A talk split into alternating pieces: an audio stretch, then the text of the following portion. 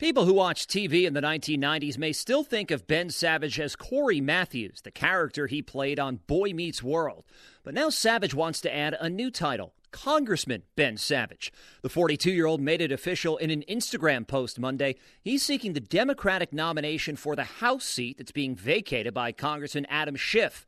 Savage writes it's time for new and passionate leaders who can help move our country forward. This will be Savage's second shot at running for office. He was unsuccessful last year in a bid for a seat on the West Hollywood City Council. Brian Clark, ABC News.